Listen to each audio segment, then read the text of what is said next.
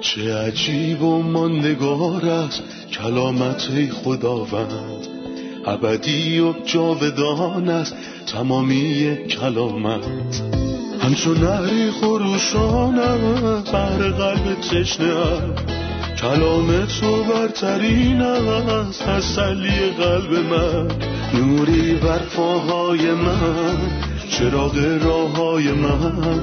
کلام تو شفا بخشد درد و رنج و زخم من. نپویی این کلام ساکن شد در قلب من. تغییرم ده آزادم ساد شبان نیکوی من. چه عجیب و نگار است کلامت خدا رد ابدی و جاودان است تمامی کلامت. سلام به تک تک شما شنوندگان و همراهان عزیز برنامه تمام کتاب. خوشحالیم که با قسمتی دیگه و درسی تازه در خدمت شما هستیم. در مطالعهمان از عهد عتیق به فصل 28 کتاب خروج رسیدیم و می‌بینیم که درباره لباسهای کاهن اعظم صحبت می‌کنه. لباسهایی که باید برای انجام خدمت کهانت بر طبق کهانت لاوی یا کهانت هارونی به تن کرده می‌شد. و این کهانت مرتبط به دوره یا دوران شریعته. اما الان در دوره مسیحی هستیم و ما نوع متفاوتی از کهانت رو داریم. در این کهانت همه ایمانداران کاهن میشن و مسیح کاهن اعظمه. کهانت ما کهانتی روحانی و قربانی ها قربانی های روحانی هستند. ما در کهانت لاوی و در لباسهای کاهن اعظم نمادی از مسیح و کار او رو می‌بینیم که تمامی عهد قدیم به همراه سایه ها نبوت ها به مسیح اشاره می‌کنند. به همین دلیل تشویقتون می‌کنم که کتاب مقدستون رو باز کنید و در این مطالعه با ما همراه بشید و درسهای روحانی و عملی از کتاب های عهد عتیق بگیرید لطفا کتاب خروج فصل 28 رو باز کنید. در ابتدای این قسمت می‌خوام به مهمون عزیزمون برادر یوسف خوش آمد بگم. سلام برادر خیلی خوش اومدین. خوشحالیم برای این فرصتی که داریم تا از شما بشنویم. سلام خواهر سنم خیلی ممنونم. خدا رو شکر برای وجودتون. ممنونم. برادر یوسف در قسمت قبل ما تعدادی از تکه های لباس کاهن اعظم رو توضیح دادیم. مثل لباس، سنگ های عقیق و پیش سینه همینطور درباره ردا هم گفتیم. اما قبل از اینکه بریم سراغ تکه های دیگه می‌خوام به لباس و پیش سینه تصمیم گیری برگردیم و به چیزی که اوریم و تومیم نامیده میشه بپردازیم. می‌خوام بدونم که منظور از اوریم و تومیم چیه؟ در آیه سی میگه سنگ های اوریم و تومیم را بر سینه پوش بگذار تا هر وقت هارون به حضور مقدس من می آید آنها را حمل کند. در چنین مواقعی او باید همیشه این سینه پوش را بر تن داشته باشد تا بتواند اراده مرا برای قوم اسرائیل تشخیص دهد. بسیار خوب. من چیزایی در این باره می‌دونم که خدمتتون عرض می‌کنم و طبعا مواردی هم هستن که ما دربارهشون نمی‌دونیم. اوریم و تومیم دو کلمه عبری هستند. اوریم به معنی نور هاست و تومیم به معنی کماله. ما در اونها تصویری از الوهیت و انسانیت خداوند عیسی مسیح رو می‌بینیم. اوریم با حرف الف شروع میشه. تومیم با حرف ت و می‌دونیم که الف و ت در زبان عبری اولین و آخرین حروف الف با هستند. مثل الف و ی در فارسی یا در یونانی آلفا و اومگا. پس مسیح الف و یا هست. او الف و ت ابتدا و انتهاست.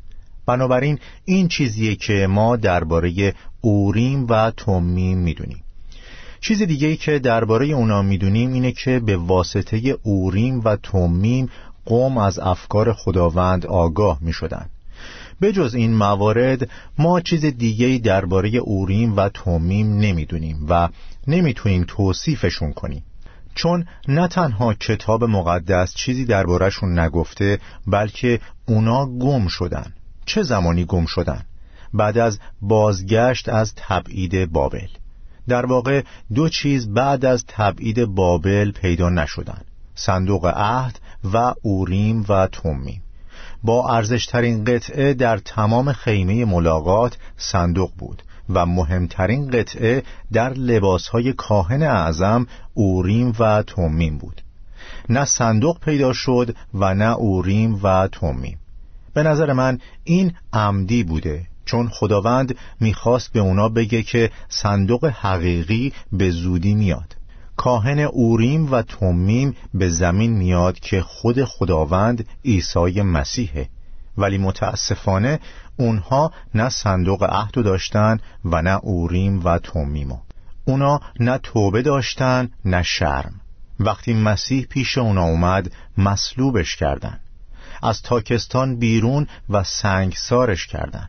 همونطور که مسیح در انجیل متا 21 گفته.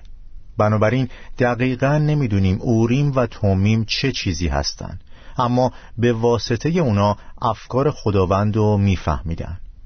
در کتاب نهمیا فصل هفت آیه هست و بر این موضوع دلالت داره که اوریم و تومیم از تبعید بابل بر نگشتن در نهمیا هفت آیه 64 می‌خونیم چون اینها نتوانستند از طریق شجر نامه اجداد خود را پیدا کنند از کهانت کنار گذاشته شدند.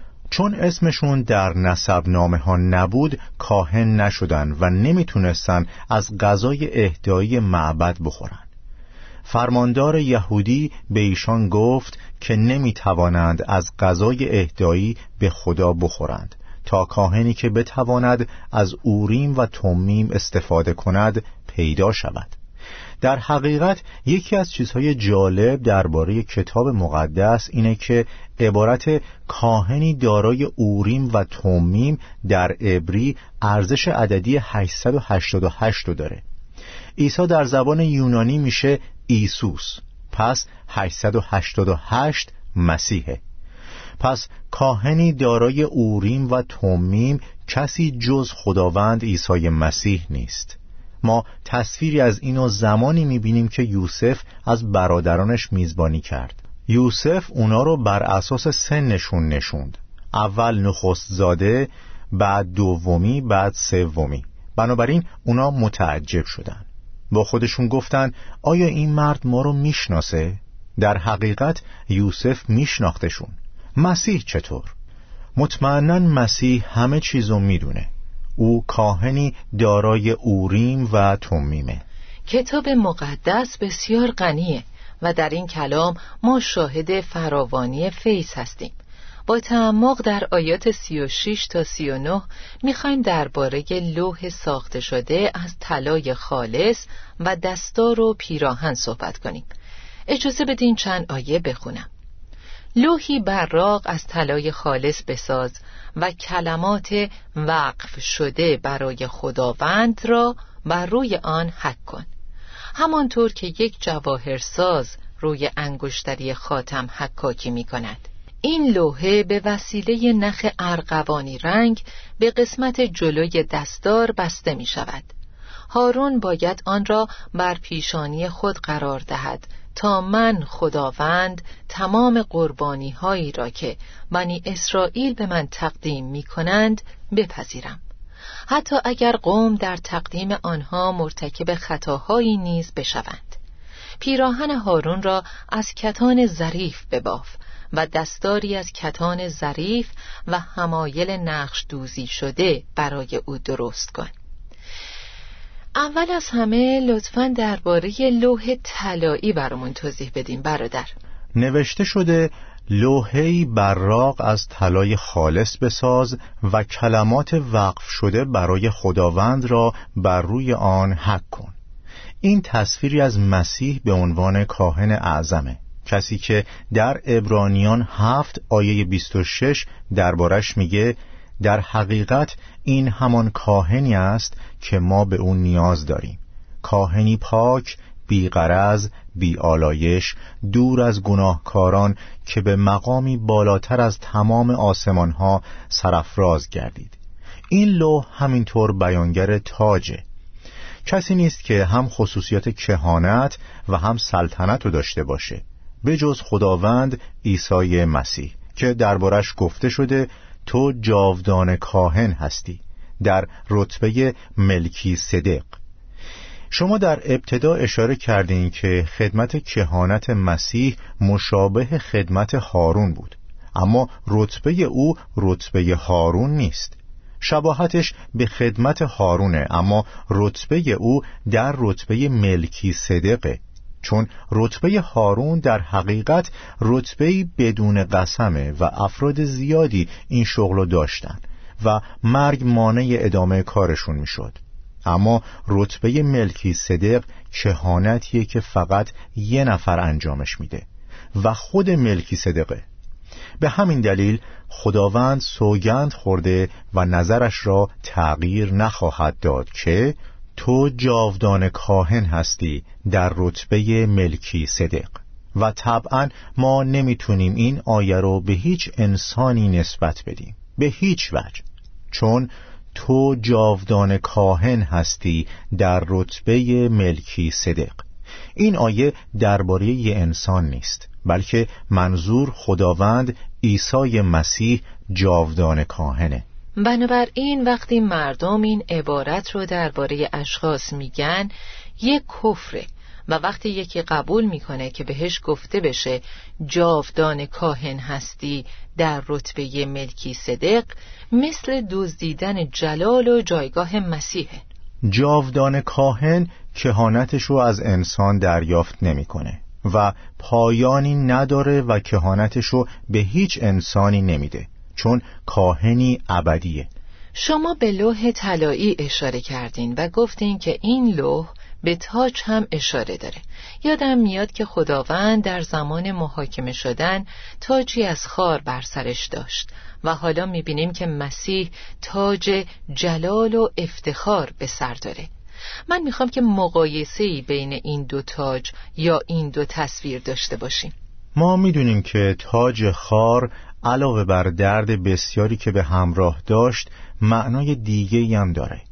این تاج خار وارد پیشانی مسیح شد. چون بعد از اینکه تاجی از خار بر سرش گذاشتن با چوبی بر سرش کوبیدن اما علاوه بر این درد یه معنی اخلاقی هم وجود داره. چون خارها بیانگر لعنت گناهه. به سبب تو زمین ملعون شد. برایت خار و خس خواهد رویانید. پس مسیح در حالی لعنت و بر خود گرفت که قدوس عادل و منبع برکاته.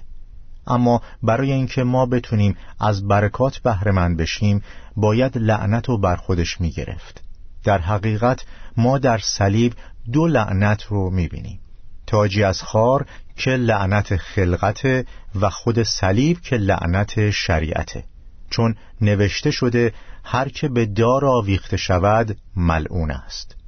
یعنی مسیح لعنت گناهی که در آفرینش وارد شد و لعنت شریعت که گناه ما رو ثابت کرد بر خودش گرفت. اما دیگه تاج خار بر سر خداوند ما نیست و الان تاج جلال و افتخار رو بر سر او می‌بینیم و به زودی ما با او ملاقات می‌کنیم و تاجهای بسیاری بر سر اوست. تاج خار او برای من بافته شد. و پیشانی او به خاطر من زخمی گردید. اما اون تاج متعلق به گذشته است.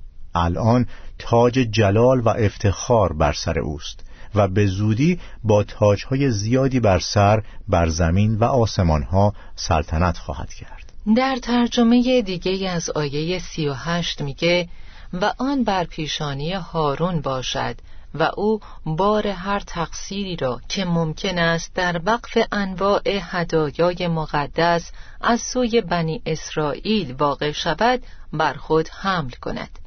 منظور از حمل کردن بار هر تقصیر که وقف هدایای مقدسه چه چیزیه؟ در حقیقت در این فصل می‌بینیم که تا اینجا هارون چهار چیزو حمل می‌کرده. مورد اول در آیه دوازدهه به این وسیله هارون همیشه نام آنها را بر روی شانه های خود حمل می کند تا من خداوند همیشه قوم خود را به یاد بیاورم. همونطور که یاد گرفتیم شانه مکان قدرته پس قدرت کاهن اعظم برای ماست. دومین مورد در آیه 29 هست. به این ترتیب هارون اسامی طایفه های اسرائیل را که روی سینه پوش نوشته شده بر روی قلبش حمل خواهد کرد. تا هر وقت به مکان مقدس و به حضور خدا می رود آنها را همیشه به یاد من که خداوندم بیاورد. قلب مکان محبته. ما همینطور از محبت کاهن اعظم که مسیحه بهرهمند هستیم. سومین مورد در آیه سی هست که میگه در چنین مواقعی او باید همیشه این سینه پوش را بر تن داشته باشد تا بتواند اراده مرا برای قوم اسرائیل تشخیص دهد. راهنمایی و هدایت که کار خداوند عیسی مسیحه چون او ما رو هدایت می‌کنه و ما بهش مدیونیم. چهارمین مورد رو در آیه سی و هشت می‌خونیم. هارون باید آن را بر پیشانی خود قرار دهد تا من خداوند تمام قربانی هایی را که بنی اسرائیل به من تقدیم می کنند بپذیرم. حتی اگر قوم در تقدیم آنها مرتکب خطاهایی نیز بشوند. خیلی عجیبه که درباره گناه از هدایای مقدس صحبت می‌کنه.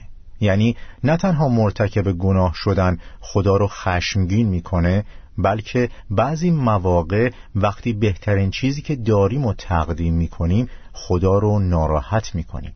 چون این هدایا با کاستی های طبیعت انسانی مخلوط شده. به همین دلیل در ابرانیان فصل ده درباره موضوع بسیار مهمی می‌خونیم. پس ای برادران از آنجا که به خون عیسی می توانیم آزادانه به مکان اقدس داخل شویم یعنی از راهی تازه و زنده که از میان آن پرده که بدن اوست بر ما گشوده شده است ما این حق داریم که وارد مکانهای مقدس بشیم آیا کافیه؟ نه کافی نیست به چه چیز دیگه ای نیازه؟ میگه کاهنی بزرگ بر خانه خدا داریم یعنی با وجود اینکه برای نزدیک شدن اعتماد دارم نمی‌تونم نزدیک بشم مگر کاهنی بزرگ بر خانه خدا داشته باشم. این کاهن بزرگ چی کار می‌کنه؟ او یه لوح طلایی داره که روش نوشته مقدس برای خداوند. پس اگه هدایایی که من به خداوند تقدیم می‌کنم هر گونه کم و کاستی داشته باشه خداوند جبران می‌کنه. و در حقیقت این یه درس زیبا به من میده. اینکه وقتی به خدا نزدیک میشم فکر نکنم که او از آنچه من دارم خوشنود میشه بلکه خدا منو در محبوبش میپذیره. خداوند ما رو برکت داد و از ما در محبوبش خداوند عیسی مسیح خوشنود شد. بنابراین با توجه به توضیح شما از آیه سی و هشت متوجه میشیم که این لوح بر پیشانی هارون قرار داشته و هارون همه تقصیرات بنی اسرائیل رو حمل می کرده تا هدایای اونا مورد قبول خداوند قرار بگیره و همینطور حمل کردن هر تقصیری که موقع نزدیک شدن به خداوند مرتکب می شدن برادر یوسف بعد از اینکه درباره لوح طلایی حرف زدیم می‌خوام نظرتون رو درباره دستار بدونم که در آیه 39 دربارش گفته شده پیراهن هارون را از کتان ظریف بباف و دستاری از کتان ظریف و همایل نقش دوزی شده برای او درست کن. این دستاری که تاج بر روش قرار می‌گیره چه چیزیه؟ و لطفا درباره دستاری که روی سر کاهن اعظم قرار داشته توضیح بدین.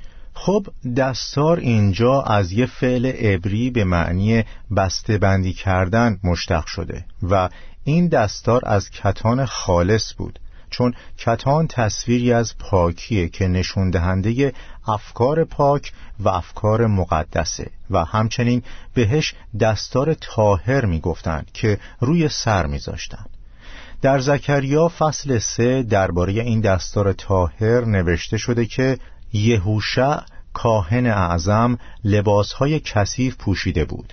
اما خداوند فرمود لباس کثیف او را از تنش بیرون کنید. سپس به یهوشع گفت ببین گناهان تو را از تو دور کردم و حالا لباس نو تنت می کنم و نتیجه این بود. سپس امر کرد زکریای نبی امر کرد که یک دستار تمیز بر سرش بگذارند. بنابراین مسیح پرجلال افکار سعادتمندی برای ما داره نه تیر بختی تا به ما امید و آینده عطا کنه. در یوسف کامل بودن افکار مسیح و پاکی افکار مسیح چه چیزی درباره یگانگی و عظمت او به ما میگه؟ خدا وقتی درباره بره پسح گفت که همشو بخورن ولی مراقب سر، پاها و قسمتهای داخلی باشن سر افکار مسیحه افکاری بینظیر و در مقابل خداوند می‌دونه که افکار قومها باطله. افکار همه مردم بیهوده و بی استفاده است. ممنونم. استراحتی می‌کنیم و خیلی زود با ادامه درس برمیگردیم.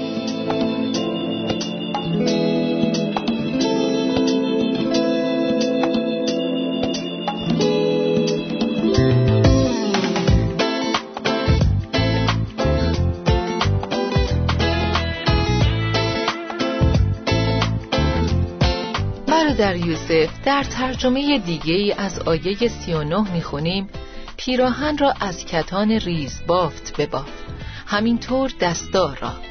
شال کمر ماهرانه گلدوزی شده باشد. چرا فرموده پیراهن را از کتان ریز بافت بباف؟ در آیه چهار به این پیراهن با عنوان پیراهن نقشدار اشاره کرده بود و در اینجا به عنوان پیراهنی از کتان ریز بافت. این پیراهن درباره ذات مسیح به ما میگه نه عمل اون. و در حقیقت هم عمل مسیح و هم ذات او پرجلال و باشکوهه این پیراهن به ذات مسیح اشاره داره. چون زیر پوشش های دیگه پوشیده می‌شد.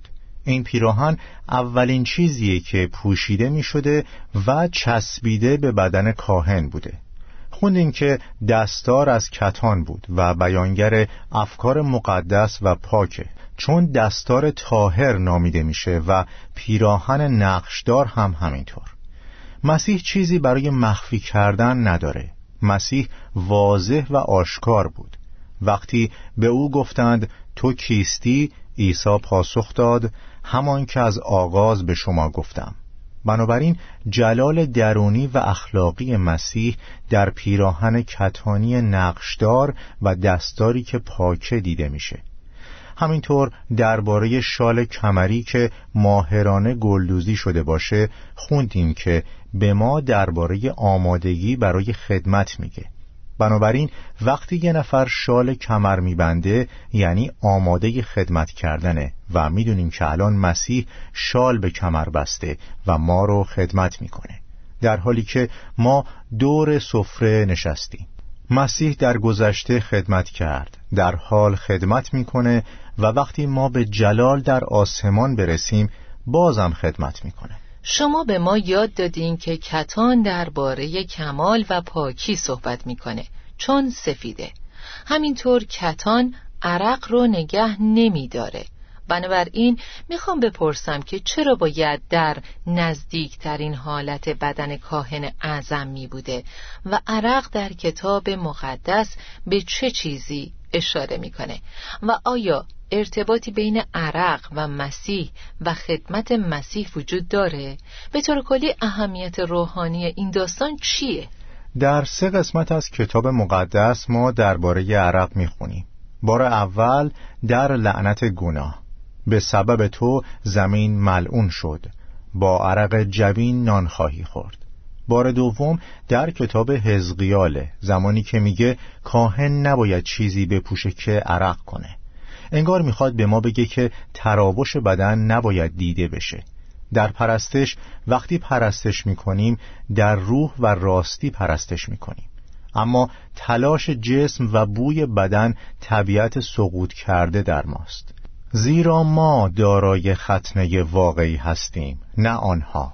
زیرا ما به وسیله روح خدا را می پرستیم و به مسیح افتخار می کنیم و به امتیازات ظاهری اتکایی نداریم. فیلیپیان سه سه. بار سوم زمانیه که خداوند عیسی مسیح عرق کرد و عرقش همچون قطرات خون بر زمین میچکید. لوقا 22 اما این به خاطر ما بود. یعنی مسیح عرق نمی‌کنه. اما به خاطر کشمکش شدید باغ جتسیمانی عرقش مانند قطرات خون میچکید. خدا رو شکر می‌کنیم که وقتی پرستش می‌کنیم چیزی نداریم که بوی بدن رو نشون بده. چون ما با جسم پرستش نمی کنیم بلکه با طبیعت جدید.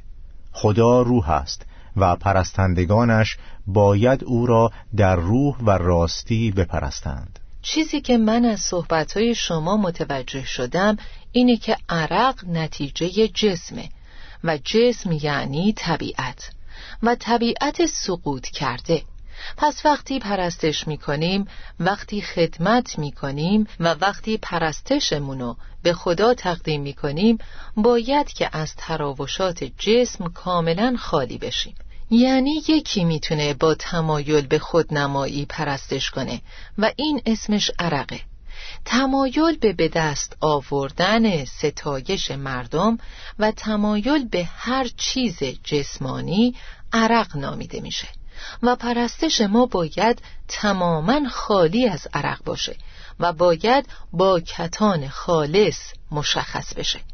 شما گفتید که شال به کمر بستن به خدمت اشاره می‌کنه. لطفا بهمون خدمت مسیح برای ما در گذشته حال و آینده رو توضیح بدید. خدمت مسیح چه معنایی داره؟ چطوری ما رو خدمت کرده و می‌کنه و خواهد کرد؟ برای خدمت گذشته واضح ترین آیه در مرقس ده چهل و پنج اومده. چون پسر انسان نیامده است تا خدمت کرده شود. بلکه تا به دیگران خدمت کند و جان خود را در راه بسیاری فدا سازد. مسیح در طول زندگیش بر روی زمین هیچ کاری برای خودش انجام نداد. هیچ کاری. بلکه تماما برای جلال خدا و برای خوبی مردم بود. او ما رو خدمت کرد. اما در خاتمه خدمتش بر روی صلیب رفت تا جان خود را در راه بسیاری فدا سازد. او مرد و قیام کرد و نشست. معنی نشست که چهار بار در رساله به ابرانیان تکرار شده یعنی خدمتش رو کامل کرد. اما موضوع عجیب چیزیه که در فصل هشت ابرانیان می‌خونیم نشسته و خدمتگزار مکان اقدس یعنی آن خیمه حقیقی است. که خداوند برپا کرده نه انسان. بنابراین نشسته تا خدمت رو ادامه بده. اما این خدمتی در آسمانه. پس وقتی میاد تا ما رو ببره ما از بارهامون آزاد میشیم و کار مسیح هم به پایان می‌رسه. عجیبه در لوقا فصل دوازده می‌خونیم خوشا به حال خادمانی که وقتی اربابشان میآید آنان را چشم به راه ببیند. یقین بدانید که کمر خود را خواهد بست. آنان را بر سر سفره خواهد نشانید و به خدمت آنها خواهد پرداخت. پس خدمت کرد خدمت می‌کنه و خدمت خواهد کرد. همینطوره. به پایان این قسمت رسیدیم. با عزیزان شنونده مرور می‌کنیم که از کلام و درس امروز چی یاد گرفتیم؟ ما خداوند رو به عنوان کاهن اعظم دیدیم که اسامی ما رو روی شونه هاش جایی که منبع قدرته و بر قلبش که مکان محبت حمل می‌کنه. او همینطور داوری بنی اسرائیل رو حمل می‌کنه و این به موضوع هدایت و رهبری اشاره داره. او تقصیر هدایای مقدس رو حمل کرد. پس اگه پرستش ما کاستی هایی داره باز هم خدا ما رو در مسیح می‌بینه. مقدس برای خداوند. دستار رو شناختیم که به افکار تاهر و مقدس اشاره می‌کنه و پیراهن نقشدار که از کتان درست شده که چیزی برای مخفی کردن نداشت. درباره شال کمر خوندیم که آمادگی برای خدمته. او به ما خدمت کرد. خدمت می‌کنه و در آینده به ما خدمت خواهد کرد. درباره اوریم و تومیم یاد گرفتیم که در پیش سینه قرار داشتند و به معنای نورها و کمالات هستند و به الوهیت و انسانیت مسیح اشاره می‌کنند همینطور نشون دهنده این بودن که چطور افکار خداوند رو بفهمیم. ممنون برادر یوسف. خدا بهتون برکت بده. آمین. خدا به شما و همه شنوندگان عزیز هم برکت بده. شنوندگان عزیز ما خوندیم که بر روی سر کاهن اعظم دستاری از کتان قرار داشت که به ما درباره افکار مسیح پاک و مقدس میگه و همینطور روی این دستار روی پیشونیش لوحی از طلا بود با نوشته مقدس برای خداوند. همینطور درباره مسیح صحبت کردیم که در روز تحقیر شدنش در محکمه ایستاده بود و تاجی از خار بر سرش داشت و خارها درباره لعنت و ترد شدگی صحبت می‌کنن اما الان به خاطر قیامش از مردگان او تاج جلال و افتخار بر سر داره. به زودی او از آسمانها با تاجهای بسیاری بر سرش ظاهر خواهد شد. این سر گرانبها سر مسیحه که سرچشمه افکار نیکوست و به زودی هر زانویی در برابر نام مسیح خم خواهد شد و هر زبانی برای جلال خدای پدر اعتراف خواهد کرد که عیسی مسیح خداونده. ما به شخص مسیح افتخار می کنیم به انسانیت کامل مسیح همینطور به افکار نیکو پاک و مقدس مسیح. ما به انسانیت پاک او و خداوند و نجات دهندمون افتخار می‌کنیم. تا قسمت بعدی خدا با شما. چه عجیب و ماندگار است کلامت خداوند. ابدی و جاودان است تمامی کلامت. همچون نهری خروشان است بر قلب تشنه کلام تو برترین است تسلی قلب من. نوری بر پاهای من چراغ راه های من.